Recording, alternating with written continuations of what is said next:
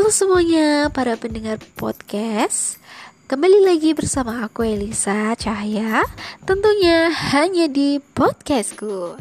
Nah, kali ini Elisa bakalan bacain pesan singkat dari Kutipan Hikmah. Jangan di-skip, jangan di-skip, dan jangan di-skip, karena pesan singkat mau lewat. Berikut ini pesannya. Hatimu lautan, tempat banyak hal bertempat tinggal, dari ikan hingga bangkai, dari mutiara hingga karang terjal. Hatimu jika tidak kau jadikan tempat tinggal bagi cinta Allah dan Rasulnya, ia akan menjadi tempat tinggal bagi hawa nafsu, ambisi, dan kesenangan duniawi.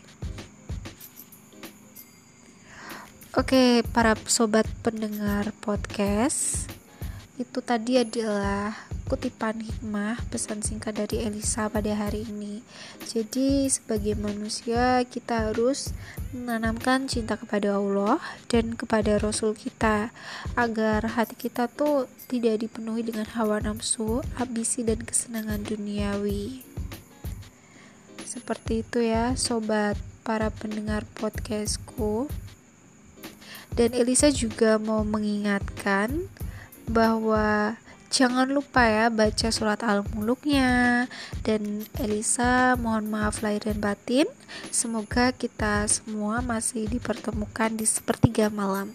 Allahumma ajalna min ahlil Quran istajib du'ana ya Rabb.